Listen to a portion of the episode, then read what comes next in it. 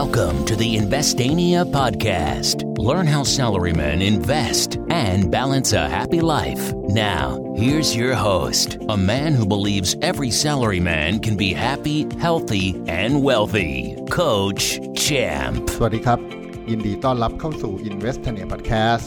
เล่าเรื่องลงทุนง่ายๆยังกับดีดนิ้วคุณอยู่กับผมโค้ชแชมป์ทัชเชียพงษ์ดำเนินธรรมเจ้าของ Facebook Fan Page Investania ครับวันนี้ EP ที่309นะครับจะชวนพวกเราคุยกันในหัวข้อที่ว่าหุ้น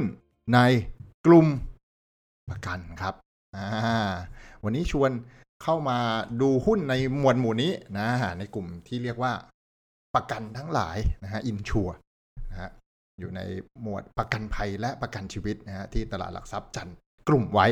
นะผมไม่ได้โฟกัสอะไรเป็นตัวนะแค่เอาไอเดียมาแชร์ให้ฟังว่าแบบกลุ่มนี้เนี่ยมันน่าสนใจยังไงนะครับเป็นหนึ่งในกลุ่มที่วอร์เรน บัฟเฟตต์ก็ลงทุนนะฮะเพราะว่าจริงๆแล้วบริษัทประกันเนี่ยก็เรียกว่าเป็นบริษัทที่รับถ่ายโอนความเสี่ยงนะจากเรานะครับอย่างประกันรถเนี่ยเราก็แบบว่าก็ไม่รู้จะเกิดอุบัติเหตุไหมเพราะปีนี้จ่ายตังค์ไปแล้วกันนะเพื่อโอนถ่ายความเสี่ยงถ้าเกิดอะไรขึ้นบริษัทประกันก็รับผิดชอบถ้าไม่เกิดอะไรขึ้นบริษัทประกันก็ได้ตังค์เยอะหน่อยว่างั้นเถอะนะครับมันน่าสนใจยังไงสำหรับผมเนี่ยมันน่าสนใจอย่างนี้ครับคือไม่รู้เหมือนผมไหมนะอย่างเรื่องประกันภัยเนี่ยประกันรถอะไรเงี้ยจริงๆมาถึงจุดๆนึงผมก็ไม่ค่อยเคลมนะรถเล็กของผม8ปีแล้วน่าจะเคลมครั้งเดียวรถใหญ่ที่เป็นแบบว่าจะเดินทางไปไหนไกลๆอะไรเงี้ยนะไม่เคยเคลมเลยนะมีรอยนิดหน่อยช่างมันผมเป็นคนขับรถเรียบร้อยนะฮะไม่ค่อยประสบอุบัติเหตุนะฮะหลบหลีกทันหมดตลอดเวลาอะไรเงี้ยนะแต่ว่าก็มีประกันไว้ก่อนไว้แน่นอนเราเป็นคนหาทรัพย์สินนะเรายังมีประกันทรัพย์สินเลยเพราะนั้นเราก็มีประกันชีวิตของเรานะจ่ายมาตั้งหลายปีนะก็ไม่ได้เป็นอะไรหนักหนานะครับแต่ว่าก็อย่างที่บอกครับมันคือโอนถ่ายความเสี่ยงถ้าเป็นอะไรขึ้นกับผมขึ้นมาครอบครัวจะได้ยังอยู่ที่คุณภาพชีวิตเดิมนะยังมีความสุขดีอยู่ในระดับหนึ่งในเรื่องการเงินนะฮะในเรื่องความสุขส่วนตัวก็อาจจะลดลงไปแหละแหมผมไม่อยู่ต้องคิดถึงกันบ้างอะไรประมาณนี้นะฮะทีนี้เราเห็นเลยไหมครับว่า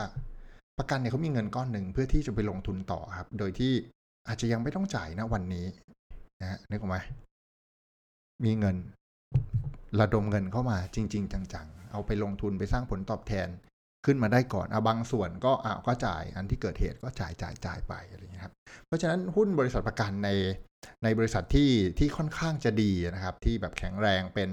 หัวหน้าเผ่าเป็นลีดเดอร์ของธุรกิจนะไม่จะเป็นลีดเดอร์ประกันภัยลีดเดอร์ของฝั่งประกันชีวิตอะไรอย่างเงี้ยนะครับก็เงินเยอะนะถึงเวลาจะจ่ายยังไม่ต้องจ่ายนี่คุณทำประกันชีวิตกันตั้งแต่อายุ30นะปกติค่าเฉลี่ยผู้ชายไทยนู่นแยกย้ายกันตอนอายุ80ผู้หญิง85นะเขาก็จะมีเงินจนกว่าจะไปถึงจุดๆนั้นเขาก็ทำกำไรไปโตเป็นไม่รู้กี่เท่าแล้วเอางี้ดีกว่า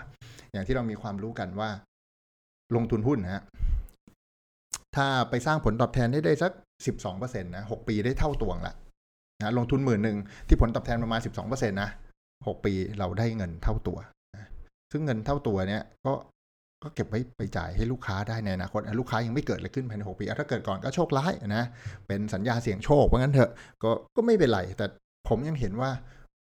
ภาพรวมเนี่ยเขามีเงินมหาศาลที่จะไปลงทุนเพื่อสร้างผลตอบแทนมาเฉพาะกำไรเลยนะเอาไปรอจ่ายในวันที่เกิดเหตุเกิดภัยเกิดสิ่งที่ไม่คาดคิดกับผู้ที่เอาประกันนะนั่นเป็นกลุ่มที่น่าสนใจเพราะนั้นอย่างที่บอกว่าพวกที่เป็นลีดเดอร์นะครับกำไรเพียบนะจ่ายปันผลกันสวยๆนะลองไปดูหลายๆตัวในกลุ่มนี้บางตัวจ่ายปันผล 4-5% เป็นเรื่องปกติบางตัวตอนนี้ราคาล่วงลงมาอยู่ในเรทที่แบบว่า 7-8-9% กันแล้วเลยทีเดียวนะฮะลงทุนไปล้านนึงก็ได้แสนแล้วอะไรเงี้ยเกือบแสนแล้วต่อปีซึ่งถือว่าดีงามมากนะฮะปันผลสวยงามนี่ลองมานึกเล่นๆครับลองนึกเล่นๆนะสมมุติเราจะลงทุนหุ้นประกันนะหุ้นประกันทำอะไรกันดีวะผมแค่มาคิดเล่นๆว่าเอาในเมื่อเราก็เป็นลูกค้าบริษัทประกันนะทั้งประกันภัยนะอย่างเช่นประกันรถยนต์ประกันบ้านนะ แล้วก็เป็นลูกค้าประกันชีวิตอยู่แล้ววันหนึ่งถ้าเป็นไปได้จะดีกว่าไหมถ้าเราซื้อหุ้นประกันไว้แล้วก็เอาปันผลจากหุ้นประกันไหมเพราะปันผลมันจ่ายทุกปีหรือว่าบริษัทเข้มแข็งนะจ่ายทุกปีน้อยมากที่จะแบบโซซัสโซเซแล้วปีไหนไม่จ่ายแบบหายากมากนะครับถ้าประวัติเขาสม่ำเสมอนะบริษัทนี้แข็งแกร่งเราก็จะจ่ายแถวๆเนี้ยสม่ำเสมออยู่ทุกปีสมมุติเลทเซเขาจ่ายสัก 5% ทุกปีนะ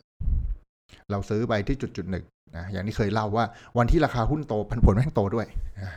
มากขึ้นอีกเมื่อเทียบกับเงินต้นของเราแต่เอาแค่สมมุติ 5% ก่อนสมมุติเราซื้อไปล้านนึงเราได้มา 50,000 นะแล้วเอาไอ้ 50,000 เนี่ยครับไปจ่ายเบี้ยประกันที่เราต้องจ่ายเนี่ยมาผมกำลังนึกถึงจุดๆที่ว่าเราค่อยๆสะสมหุ้นประกันนะแล้วก็เอาปันผลของมันเนี่ยมาจ่ายประกันของเราซึ่งดีงามดีงามไหมดีงามมีความคุ้มครองโดยที่ไม่ต้องจ่ายตังค์ครับเอากำไรบริษัทแกเนี่ยมาจ่ายฉันแล้วฉันก็ไปประกันกับบริษัทแกโอ้โคตรหล่อเลยนะนี่เป็นจุดที่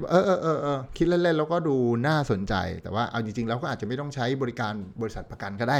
นะเราเลือกหุ้นบริษัทอะไรก็ได้ที่เรามีความรู้นะครับมีความเข้าใจกับธุรกิจนะครับแล้วก็บริษัทนั้นจ่ายปันผลสูงเท่าไหร่ไม่ต้องคิดอะไรมากอย่างปตท.เนี่ยก็มี 4-5% น่ะนะหรือจริงๆอาจจะเจอบริษัทที่ดีกว่านั้นแล้วรู้จักธุรกิจนั้นด้วยแล้วจ่ายปันผลเยอะกว่านะบริษัทอะไร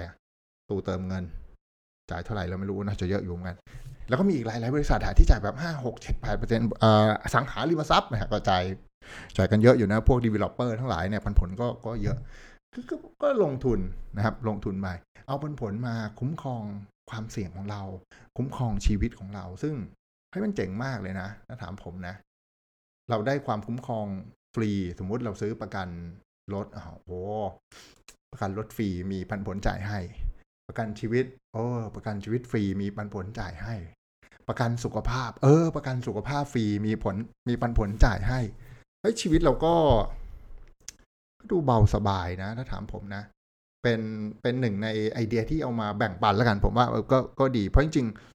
ๆเราทุกคนต้องเรียกว่าเจอกับ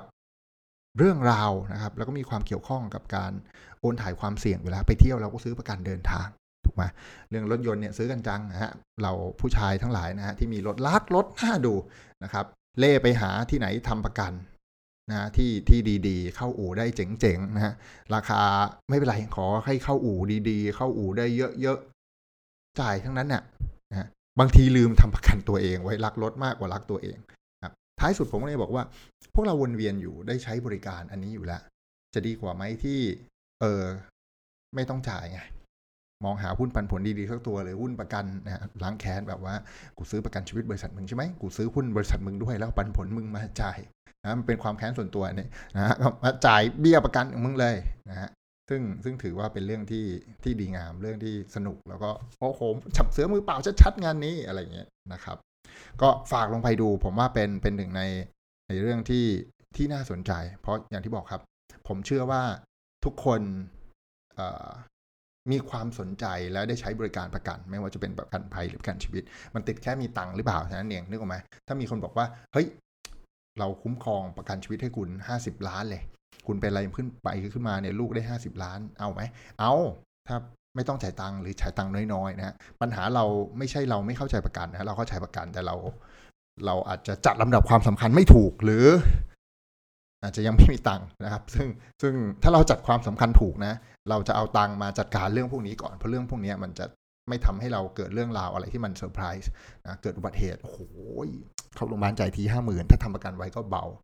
นะฮะหรือถ้าเราไปอะไรไปลูกจะเคยเรียนโรงเรียนเอกชนจะต้องไปเรียนวัดอะไรเงี้ยไม่ได้บอกว่าโรงเรียนวัดไม่ดีนะแต่กำลังบอกว่าผมมาจากโรงเรียนวัดแต่บอกว่าค่าใช้จ่ายมันต่ำคือลูกก็ต้องพลิกชีวิตเลยอะไรแบบนี้เพราะฉะนั้นจริงๆแล้วพวกเราผมเชื่อว่าพวกเราแทบทุกคนอ่ะที่อยู่ในตลาดหุ้นหรือว่าเป็นมนุษย์เงินเดือนเนี่ยเกี่ยวข้องกับการประกันทั้งนั้นแหละบริษัท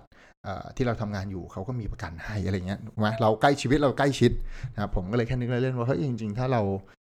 ซื้อหุ้นประกันแล้วเอาปันผลมาจ่ายประกันแล้วก็น่าจะสนุกก็เลยเล่า EP นี้ให้ฟังซึ่งจริงๆบริษัทประกันเนี่ยเป็นบริษัทที่น่าสนใจนะสำหรับผมนะน่าสนใจมากแค่รอจังหวะให้ราคามันดีๆหน่อยเราค่อยซื้ออะไรประมาณนี้เพราะว่าอย่างที่เล่าให้ฟังตอนต้น เป็นบริษัทที่แข็งแกร่งนะได้เงินลูกค้ามาหมุนก่อนจำนวนมากอะปีแรกทำประกันอย่างประกันชีวิตเนี่ยมันไม่ได้ตายง่ายๆนะทุกคนก็แบบโอ้ยดูแลรักษานะชีวิตตัวเองนะหรืออย่างประกันรถเองอย่างที่ผมบอกผมก็เป็นตัวอย่างหนึ่งอะผมเชื่อว่าก็น่าจะมีคนแบบผมไม่มากก็น้อยอะนะทำประกันรถไว้แล้วไม่เคลมอะก็จ่ายฟรีไปเท่าไหร่แล้วอะอย่างรถเล็กผมซิตี้คาร์เนี่ยก็8ปีจ่ายไปต้องมีแสนแล้วอะแสนกว่าเพิ่งเคลมไปครั้งเดียวอะไรแบบนี้นะแล้วจ่ายทิ้งถูกไหมจ่ายทิ้งเลยนะประกันวินาศภัยจ่ายแล้วไปเลยนะไม่มีอะไรคืนกลับมาเลยนะไม่เหมือนประกันชีวิตแต่เนี่ยเราเกี่ยวข้องกับเขาอยู่แล้วถือว่าหนึ่งค่าใช้จ่ายไหมเหมือนที่ผมเคยเล่าว่าวันที่เรามีปันผลนะครับจากหุ้นมันเป็น passive income แล้วไปจ่าย passive expense คือนี่เป็น passive expense จ่ายทุกปีกูไม่เห็นใครไม่อยากมีประกันรถเลยมีกันหมดอะจะชั้น1ชั้น2หรือชั้น3ทั้งนั้นมีกันหมดฮะเอา passive income มาจ่าย passive expense ค่อยๆสะสมหุ้นครับผมรู้แหละว่าตอนนี้พวกคุณหลายคนอาจจะมีหุ้นไม่เยอะมี100หุ้นมี200หุ้นปันผลอาจจะยังทำอะไรไม่ได้เลยโค้ชเราค่อยๆสะสมไปครับเงินเดือนขึ้นมีงานเสริมได้โบนัสก็ค่อยๆเติมทำให้พอร์ตหุ้นตัวเองใหญ่ขึ้นวันนึงที่ปันผลของหุ้นมันใหญ่กว่า passive expense ชีวิตคุณก็จะเบาลงเรื่อยๆเรื่อยๆนะครับหวังว่าเรื่องราวในวันนี้คงจะเป็นประโยชน์กับพวกเราไม่มากก็น้อยนะครับหุ้นในกลุ่มประกันเป็นอีกหนึ่งที่น่าสนใจรอแค่จังหวะดีๆนะครับหวังว่าพวกเราจะไม่ลืมกด subscribe และกดแชร์ให้เพื่อนที่ทำงานได้ฟังเรื่องราวการลงทุนสนุกๆไปพร้อมๆกันสำหรับวันนี้ขอบคุณทุกคนที่ติดตาม Investania Podcast ครับแล้วพบกันใหม่วันพรุ่งนี้สวัสดีครับ Thank you for listening. Don't forget to follow and chat with us on Facebook at Investania. Check the website for free stuff at investania.com. Tune in next week for another episode of the Investania Podcast.